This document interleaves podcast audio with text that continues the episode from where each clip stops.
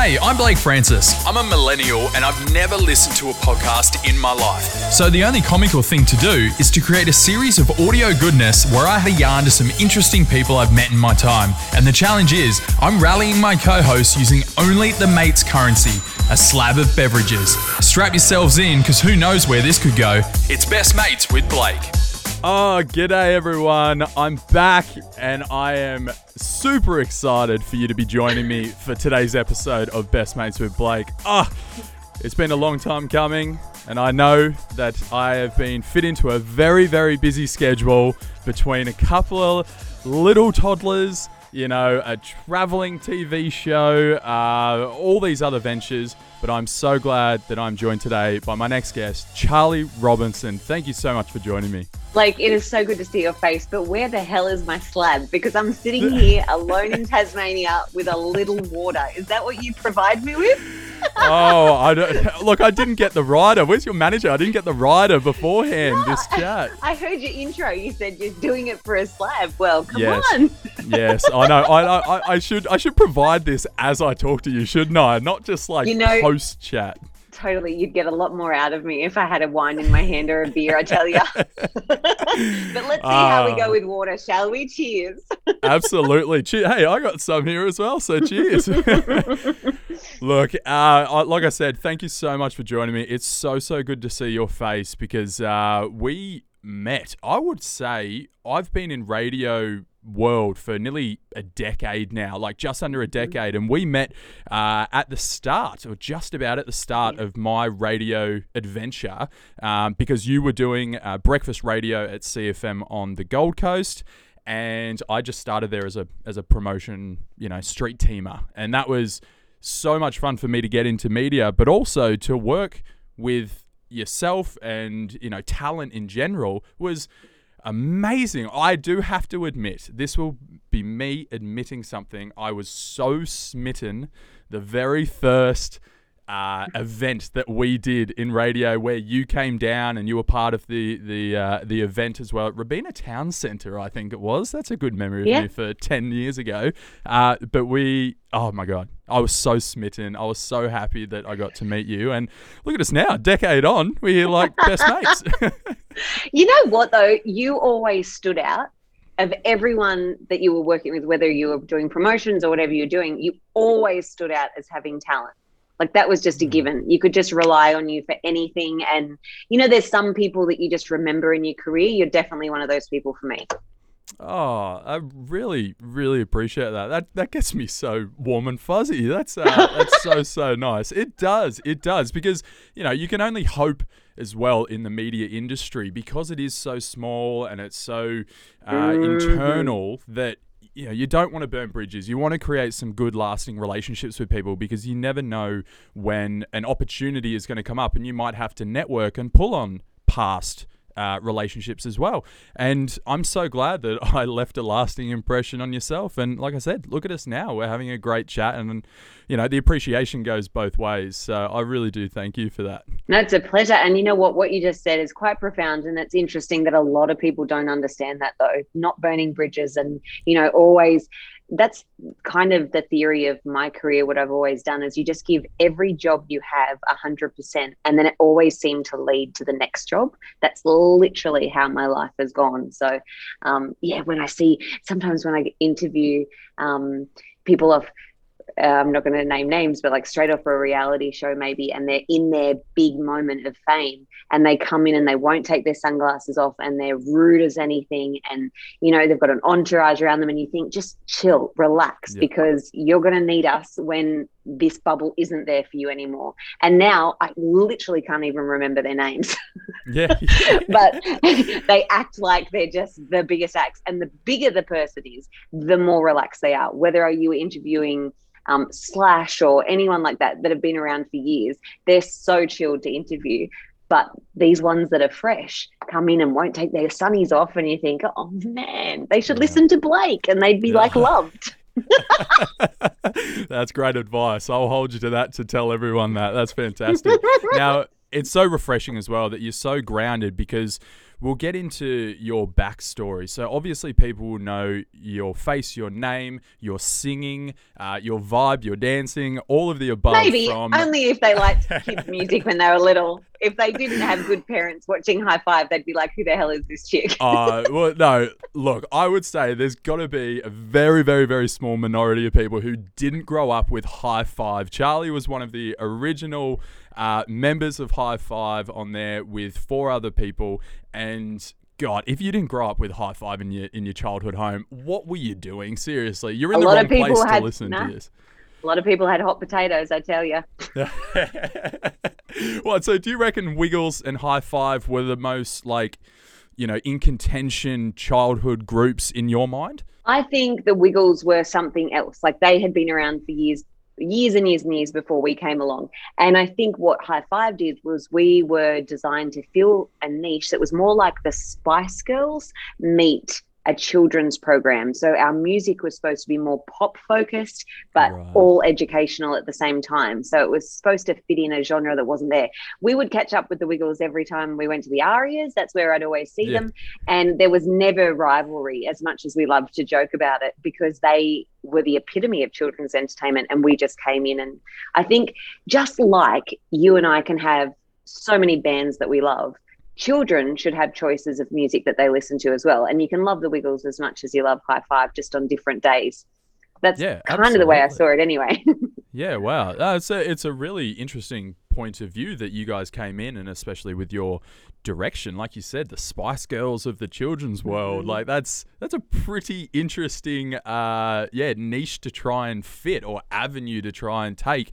As you said, the Wiggles were established, they were loved, they were known, and to to try and come in and do something similar yet you know, I, I, don't know, for kids, was it edgier to say Spice Girls if you're trying to like use that angle? Like, who knows? We, we were very, very young. We had no idea we what was going on. we were trying to be cooler. But look, it's a better thing to say Spice Girls than them saying, we want you to be like Teletubbies.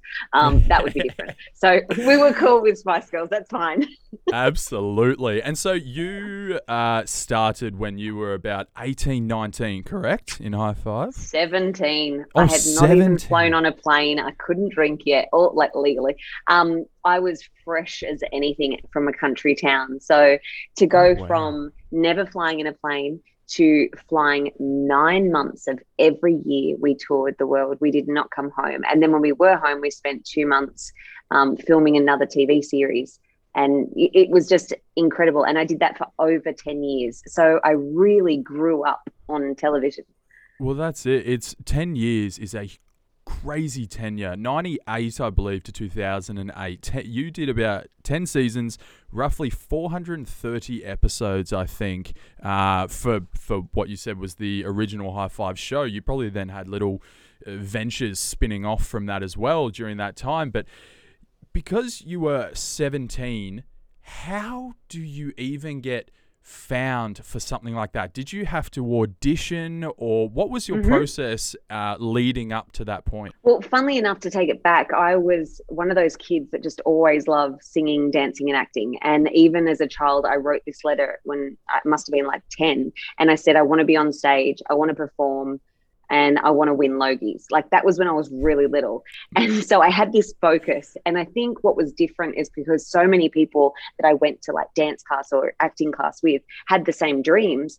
But when you start going to auditions and things get real, you hear no a thousand times.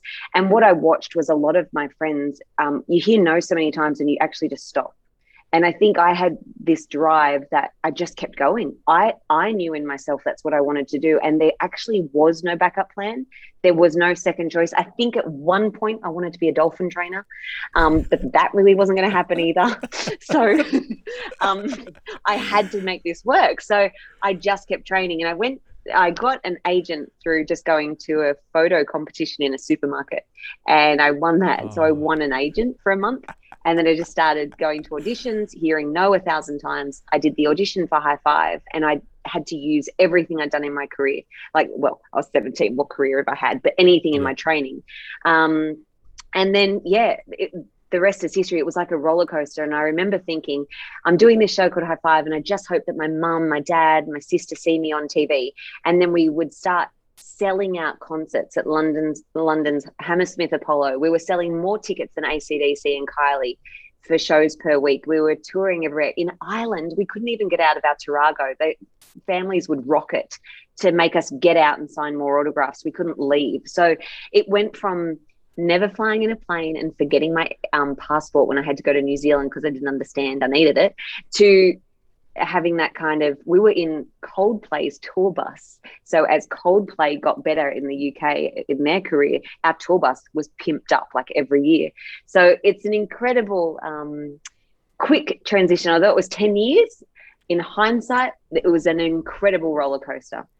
When you said 10 years and you said it was, you know, built to fame, the group, the music, the notoriety, over that 10 years, do you think it was like after one year you were known in Australia? After two, you know, how long did it take to actually break into the world media?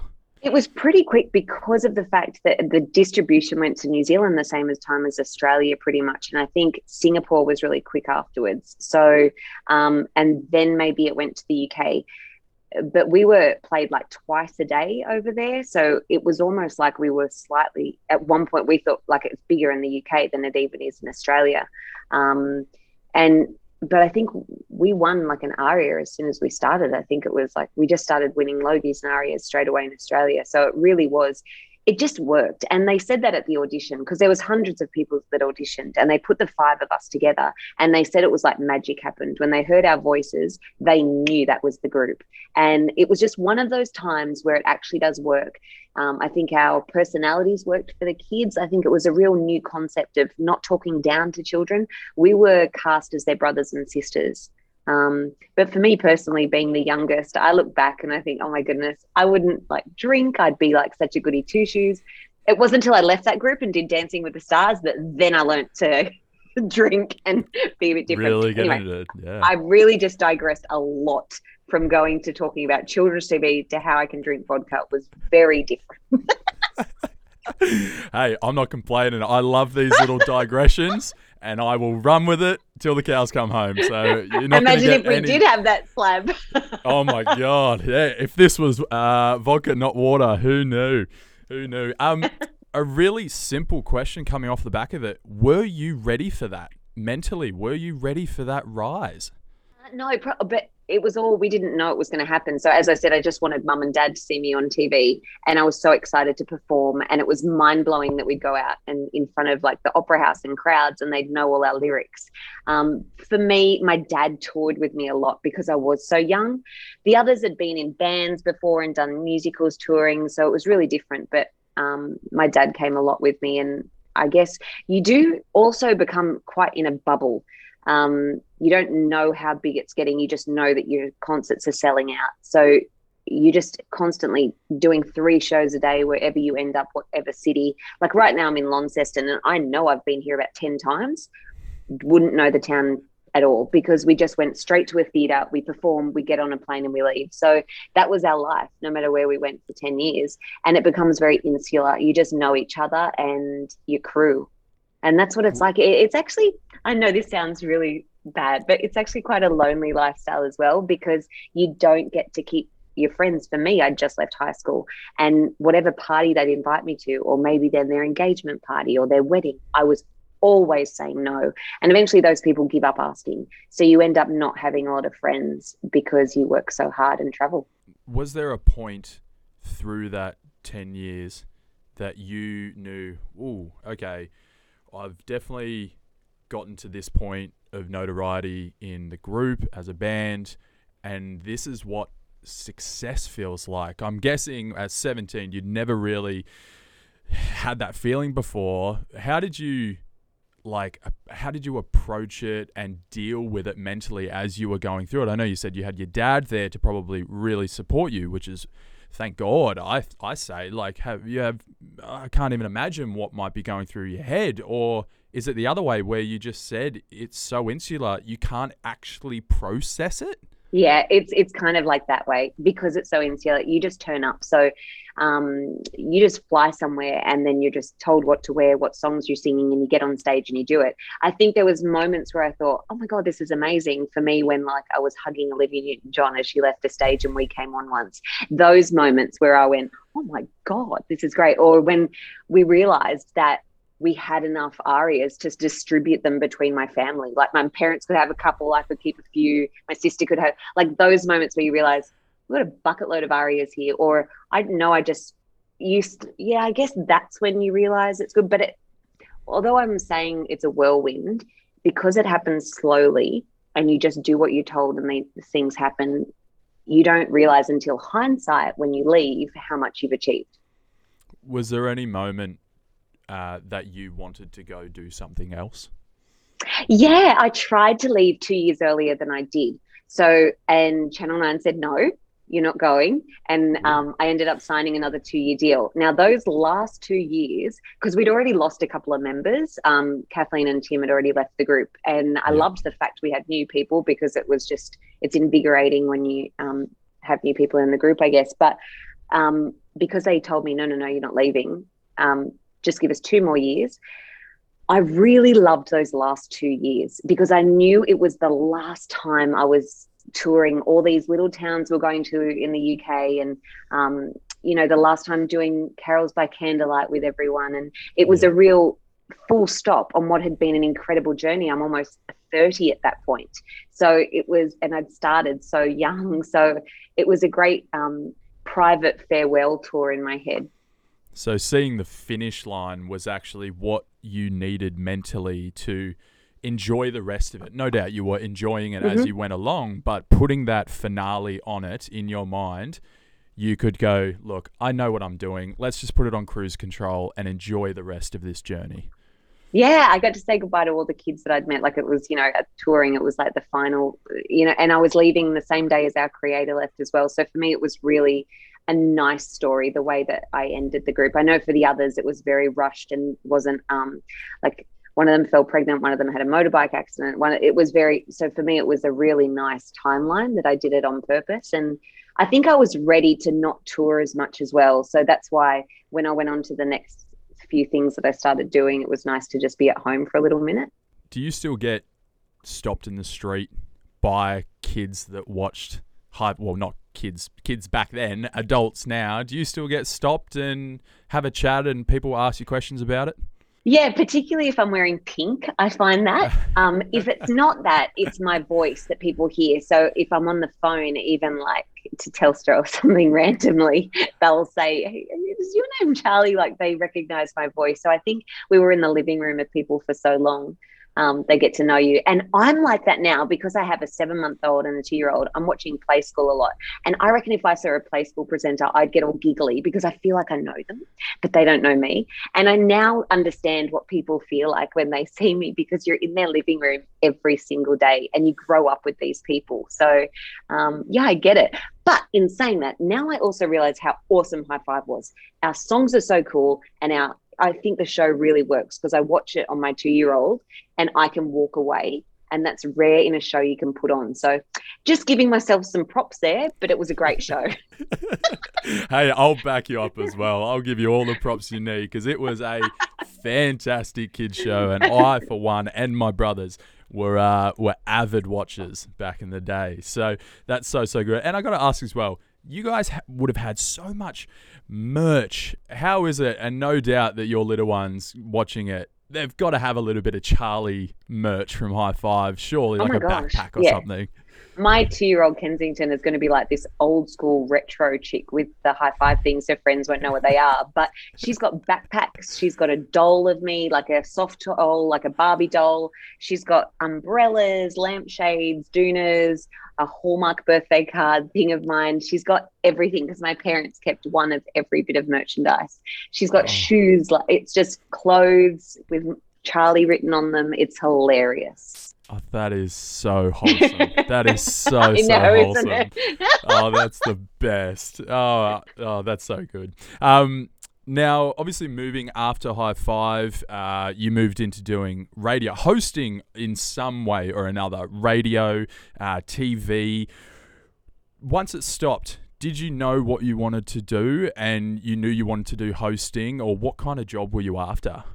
Oh, well, this is what I was saying to you earlier on, where every job you have, you give it 100%. So I went straight from that to a show that probably no one remembers. It was with Kochie, and I was on the panel. It was called Battle of the Choirs. It was a Sunday night on Channel 7, and I was on the judging panel. It was like a reality singing show for choirs. Sounds really daggy. I promise you it was really cool. Um, but the producers of that show were also doing Dancing with the Stars. So I went from that job, and then they were like, hey, come and do um, Dancing with the Stars. So I did that job. And then when you're on Dancing with the Stars, you go around to radio stations and you try and make people vote for you. And I went to Today FM trying to sell myself, like for vote for me, Dancing with the Stars. And then the boss there was like, come and do a show, um, like a late night show. And then the, within a few months, I was doing the Hot 30 countdown um, nationally. And then that turned into my own um, national show called Scoopla, which I was hosting like 7 p.m. and things like that. It was a whirlwind. And um, I'd never aimed to be on radio. Like yourself, you're actually trained to be on radio. I was just talking as myself. And it took me a long time to stop being scripted. High Five was completely scripted all the time. So to talk as, as myself was a huge learning curve. And um, it's a huge credit to the Today FM boss at the time that believed in me and knew that I'd get there um, just to learn who I was without the script. So, working in media, and I can speak from experience as well uh, have been on the streets, done little bits of like on air when you need it. You know, you know, I would cross to you guys back in the day if I'm out on the street, that sort of stuff.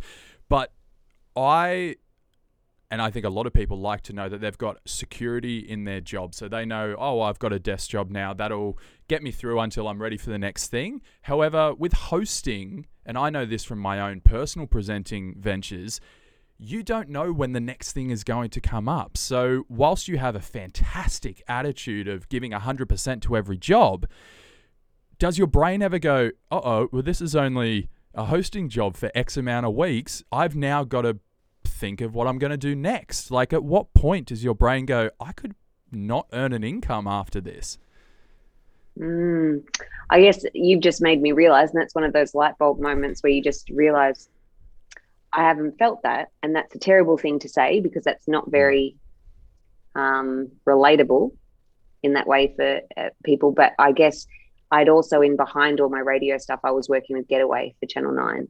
So I always had that as my um, TV work happening. So when I knew that I wanted to leave Sea FM, months before I actually told anyone that I was leaving, um, I'd already spoken that I to Getaway that I wanted to start doing a lot more stuff for them when I leave radio. So I'd set it up prior to leaving, and I think maybe that's what you do. I mean, it's a terrible thing. It's what some people do in relationships. They set up another one before they've got the courage to leave someone, you know. But it's that same thing. I guess I've always, um, yeah, you've made me really think there. I guess I had already the backup plan before I pulled the pin on one.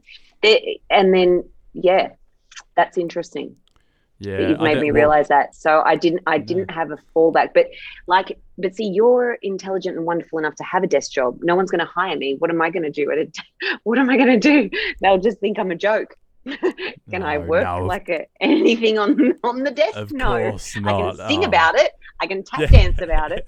Um, so I guess I yeah, no, no, no. Look, I think it's a great thing if you've gone your entire career and a very small light bulb's gone off now going, oh crap, I, I had a fallback, but I never really thought too much about it. I think for a career to go that long and only now it's like, you know, a little light bulb, that's, do not complain about that because you are doing everything right to obviously set yourself up for the next thing. So that's yeah. yeah I worked it's, hard a, for it though. Like we yeah in high five we yeah. worked hell hard. So I think um and as you were saying, like I didn't burn bridges and I worked so hard when and I made decisions that I could have just gone and partied and done things, but I really, you know, took the strict road on myself. And I think from that, I just met people in the industry that led me to the next job all the time.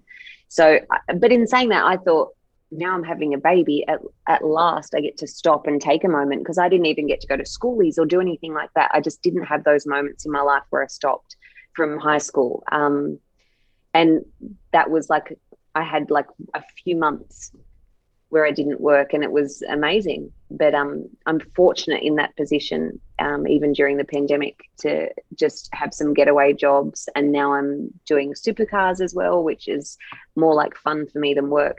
I think you're making me realize though, but like I'm not. I've been doing it for so long. I've really just worked hard at it. And I think if you want something enough, you can't. Oh, but see, I shouldn't say that because you I don't want no. You've really made me realize it because you you can't tell people. Of course, like like you love radio and you love what you do and you deserve to be on air.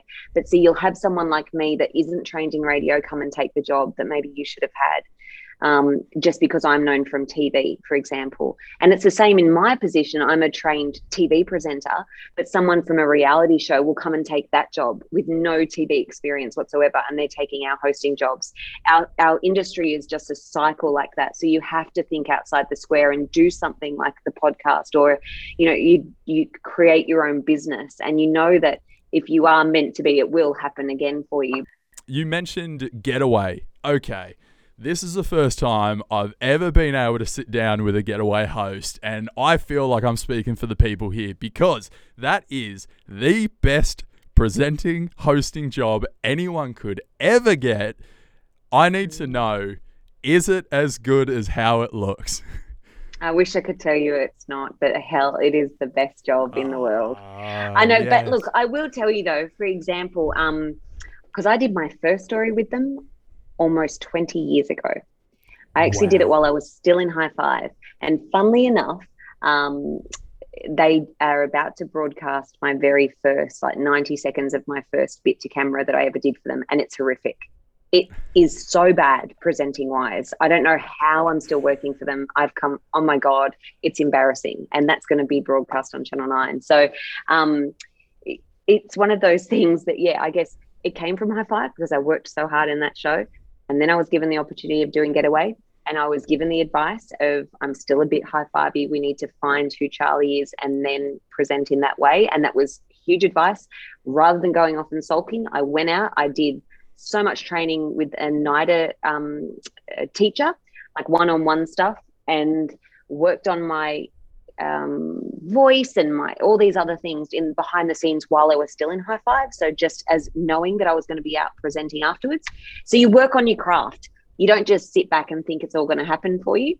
And then just started doing more stories. Now, to make you feel better, we're not always staying in the place that we're promoting. So in those five, six star resorts, sometimes we're down the road in a little comfort inn.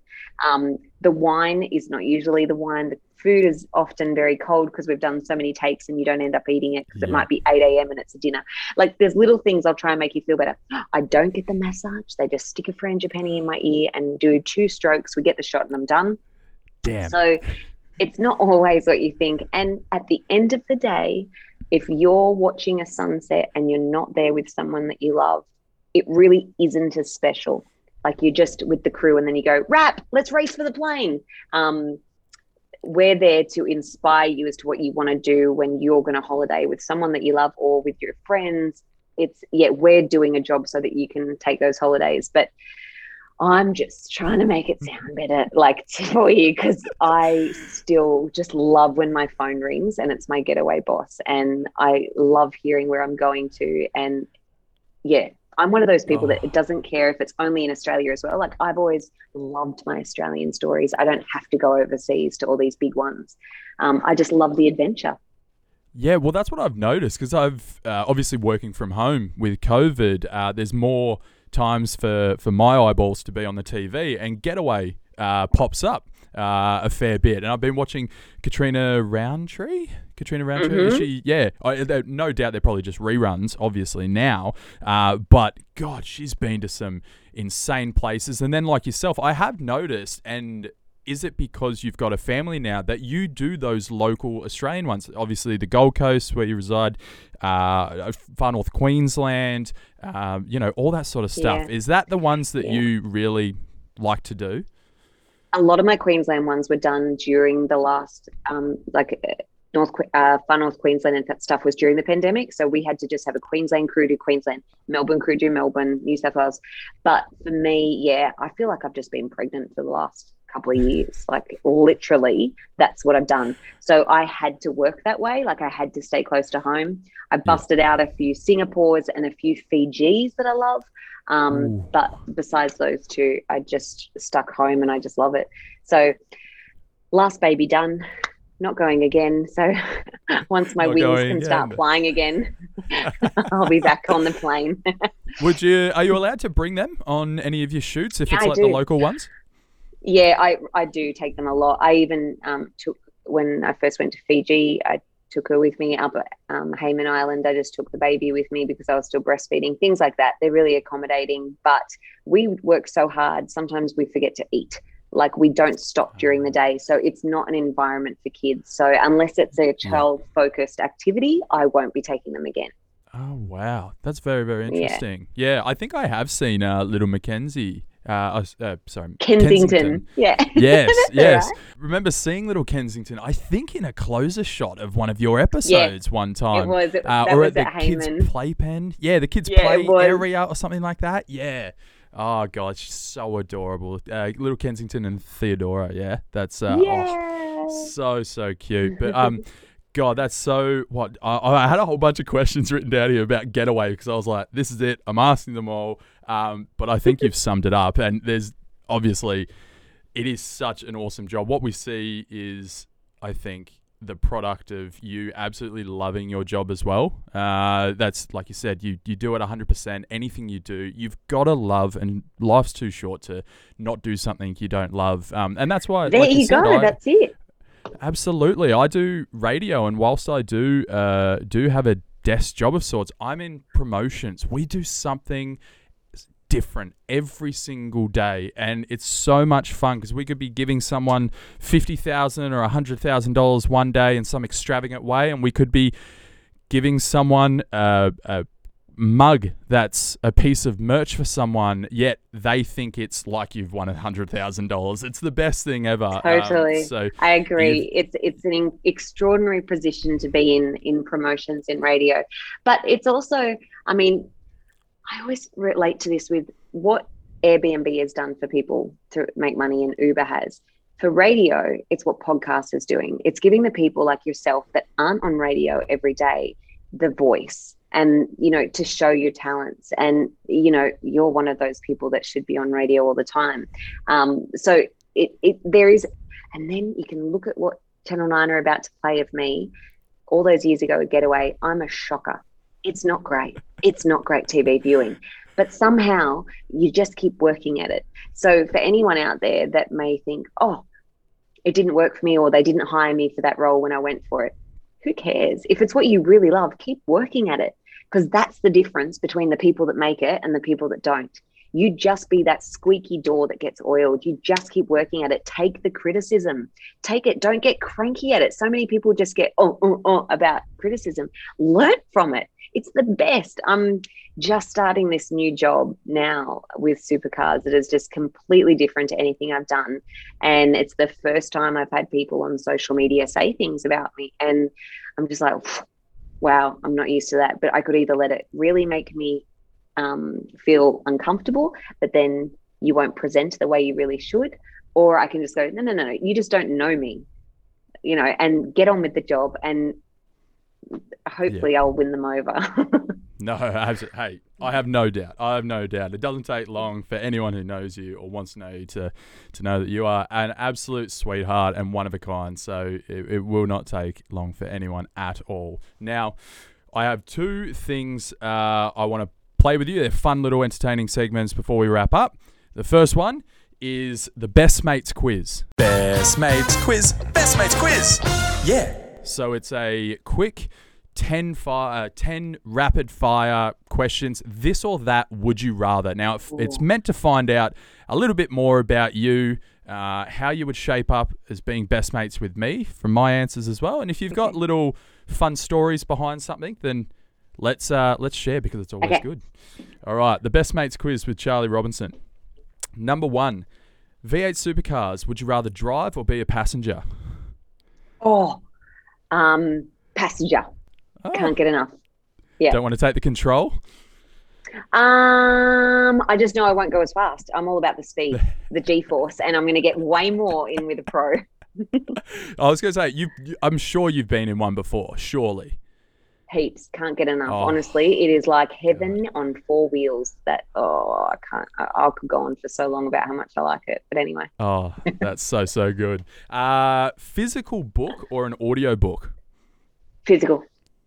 Physical. Great. Yeah, good old old school. I've never listened to an audio book either. Only Oh, physical. look, I'm going to be very honest. I bi- don't really do either, but I know that sounded better. Um, no, I'm not really into the whole podcast thing, listening it, but that's probably because I've got two babies and I don't really have time. Absolutely. Um, international holiday or domestic holiday? I'm going to say domestic just because of where I'm at at the moment with Yeah, my babies, but definitely love adventure. But yeah, probably domestic. Yeah, great. Uh, manual or automatic? Automatic. Sorry Oh, for the rev head that I am. I know gonna raised on supercars, but um, yeah, I'm totally automatic. I'm ashamed. Oh, what kind of car do you drive at home? Is it like a you know an SUV, medium SUV, automatic? I don't know what. yeah, I was always a. Jeep girl. I was always a Jeep girl. At the moment, I'm in an Oh, Audi. R8. So, um, but Oh, I just nice. if, if I'm allowed to steal any of my partner's cars, I do because they're just awesome. But um, That's he doesn't good. know. Yeah, I have to sneak them out of the garage. That's great. Uh, credit card or cash? I have never had a credit card. I always have the cards that are linked to your savings account because I seriously believe if you don't have it in your account, you can't afford it. And I don't. I'm one of those people that would spend overspend on their credit cards. So I've never had one. Oh, I'm the same as you. I've never had a credit card. Uh, debit cards? Are they just attached to Mm. Yeah, your debit cards. That's what I've got. Yeah, Yep. yeah, yeah. Yep. Yeah, no, they're great. Uh, Ford or Holden? Oh, you're not allowed to ask me that now. Um, okay, when I grew up, it was probably more Ford because I loved, when I was a really little girl, I loved Dick Johnson racing because I'd hear my dad telling stories about how he never won and all this bad luck happened to him. So I would go to bed and I would get on my knees on Bathurst Day and ask God to, like, you know, I'd pray for Dick. And my parents would hear me say that and tell that story to their friends. And it wasn't until I was older that I realized how bad it was that I'd tell people, I pray for Dick every year because I really want him to win. Um, Oh, So, yeah, but is- as as I know, let's just let it slide. As the years go on, though, I'm more about the drivers. Um, I, I became fans of drivers, and they just keep switching all the time. So yeah. Right. God. Oh, that is that's unreal. That's a that's one of the teasers for this episode. That's let's snip that snip that right there. um, fantastic. Uh, would you rather a mansion in the suburbs or a cabin in the mountains? mansion in the suburbs. Mm. Love living that high life. I do. I am very blessed to have that right now. We have a beautiful property Oh. on acreage. Oh, that's so so nice. Yeah, that's that's unreal. God, I love I love both options to be honest, but that's not the game, is it? Yeah, hell, Um, we should we should say I'll take both. No. Uh, if you're in an orange light, do you stop or speed up to go through? Speed up. Don't tell anyone. Not with the kids I'm in the back great. though. Oh, I'm just not great. I really do. I need to. I need to just calm down, calm the farm. It's funny because Liam, my partner, is a race car driver, and he drives like a policeman would on like he would. He's so so diligent about everything, and I'm Wow. probably the lead foot. oh, well, I actually didn't expect that. Absolutely not. Mm, that's so Mm, That's good. terrible. Uh, would you rather sunrise or sunset? Sunset, because all I see is sunrise at the moment. I need sleep so badly from my babies. That's so good. That was was that a little cry for help? yeah, pretty much. Read through the lines there. Yeah. Save me. No. Oh, so good. Uh, and last one, would you rather be rich or successful? Oh, um, successful because you can be rich in love and rich in everything around you. It really sucks though when I know what it, that feels like um, to Mm. not have any money at all and living like dollar by dollar. Um, and it's hard to see what's rich around you. But Yeah, I think yeah. we're getting to a place in society where we're talking more about that and you have to see it that way. You just can't live Yeah. thinking about No. the dollar like that. But yeah, so easy to say when you've got a job. Yeah, yeah, it's true. It's true. Uh, we can't take anything for granted, that's for sure. Um, all right, that that was the best mates quiz. You did very well. There was a couple of surprising answers in there, to be honest, from uh, from my point of view. But you fared. We could be pretty good best mates. Absolutely. Um, now, if you had actually given me the slab that I deserve for speaking, Oh. you know, doing this, then this would have been a very different podcast. So there's a lis- lesson for you. If you want to get more in depth from your guests, That's- give them the slab before or during. God knows That's what I would have told true. you about Hi-5 then. oh god. Hey, well, I'm not ruling out uh, uh, you know, a repeat offender on the podcast. You're more than welcome to come back and I can do this. I can offer that. no, that'll be the X-rated version another time. yes, absolutely, absolutely. Uh, one last thing, uh, I do some deep dive research into my guests. Uh, as a host, you would absolutely know you've got to do your research for any interview, and so with that, I go to a really interesting place to find the real nuggets of gold, and that's on page two of Google Page two of Google.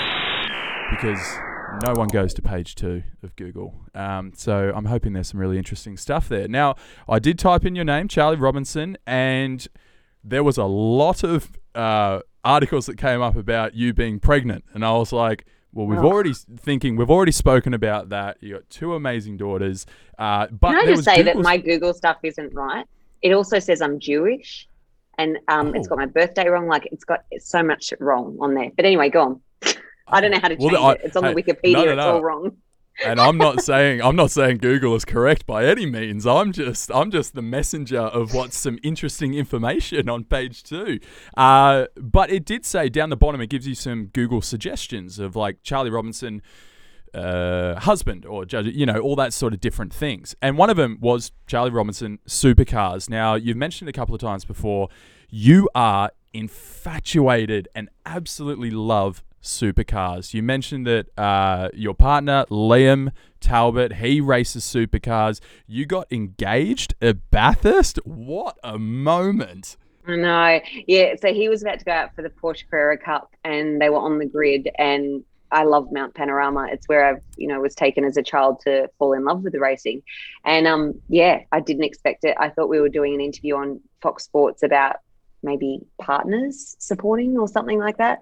And then he got down on one knee, and that was just, yeah, to me the best moment at the most incredible place on earth. God, Mount Panorama. I, I've seen I've seen the footage. It's unbelievable. It's so so nice. And God, you look so happy in, in your element uh, of love of supercars, of him, everything. It was so so nice. And you quickly mentioned that you were brought up with supercars. So is that where it came from? Your family? Yeah, so my dad used to rally car and then he just that was his sport supercars, V8 supercars. So he would take us to Mount Panorama as kids and tell us to close our eyes and feel the engines in our soul as the um as they took off on the starting line. And they actually did. He raised two very much bogan daughters who are complete rev heads. We love it as our whole family does. It's everything. So to have come full circle, I may not be a driver. Like I said in my first Hi-5 album, what would you be doing if you're not in a Hi-5? And I said V8 Supercar driver. Um, but I guess I'm doing the next best thing, like I'm on TV for them, talking to the drivers. So that's pretty fun to be doing this year. Very different for me, but um, a lot of fun. Absolutely. The fact that you have been able to fill your life with happiness, love, and project it through the things that you do, whether it's for work or your passions, um, it's just absolutely inspire. It's inspiring. I've been inspired by you ever since I met you, and you know I follow all of uh, all of your ventures, you know, on Instagram, and and I feel like you are just someone who has a really great effect on people and a great effect on life, and you have that outlook to just be your best, have fun doing it, and absolutely love what you're doing. So that's But don't don't wrap. let Instagram fool you though. I have a lot of bad moments and a lot of terrible things happen. I just don't take photos of them. So that's Yeah. why they're not on Instagram. that's and that's isn't everyone. Everyone Oh. has bad moments. I'm just not in a selfie mood at that moment, so I don't get to share them with people. I think nobody has the perfect life or career, and nobody has it all together. So it's just you know you've got to celebrate the good things and focus on the positives. But there's you know everybody, everybody needs a deep hug at some point in their life, multiple times. So never despair if you know life doesn't seem as perfect as someone else's because they're absolutely bullshitty if they're saying it's perfect. hey, you've heard it here first from Charlie. That's fantastic. No, it's, it really, it really is true, especially when it comes to all that social media at the moment. Um, but look, we, we could go down a rabbit hole there, but we're, we're on such a high note. So, look, I really appreciate uh, your time. I know, like you just said, you just landed into Launceston uh, on a job. Yeah. So, uh, it's so so cool sitting in your hotel room there. So you're obviously on site doing a bunch of stuff. So I really appreciate you uh, giving me the time to come on and have a chat. And it's so good to see your face again and uh, and have a so great catch up. Thank you so ah. much for chatting with me. You've actually given me huge insights into my career tonight because I've never, ever sat down and talked about it the way I have with you. So I feel extremely grateful. And for all that I gave up in working so hard for so long at a young age, I can see now it was all worth it because I have had those moments of progression and you're the one that's made me realize it. So I could be all sad about the fact that I didn't have many friends and all this sort of stuff, but look at the career, so it's worth it. So thank you so much, Blake. So nice to see no. your face. No, thank you, Charlie. I really appreciate it, and I will. Uh, I'll message you, and I'll get you that slab, and we can. Uh, you know, who knows? When I when I come up to the Gold Coast to visit some family, we might be able to crack a beer together and uh, and enjoy. So yeah, thank Sounds you. Sounds lovely. Big hug. To catch up on any or all of the Best Mates with Blake episodes, just search Best Mates with Blake wherever you get your podcasts. Plus, to follow along with highlights of the chats, including some clues as to who I might have on the next episodes, follow Best Mates with Blake on Instagram. Cheers!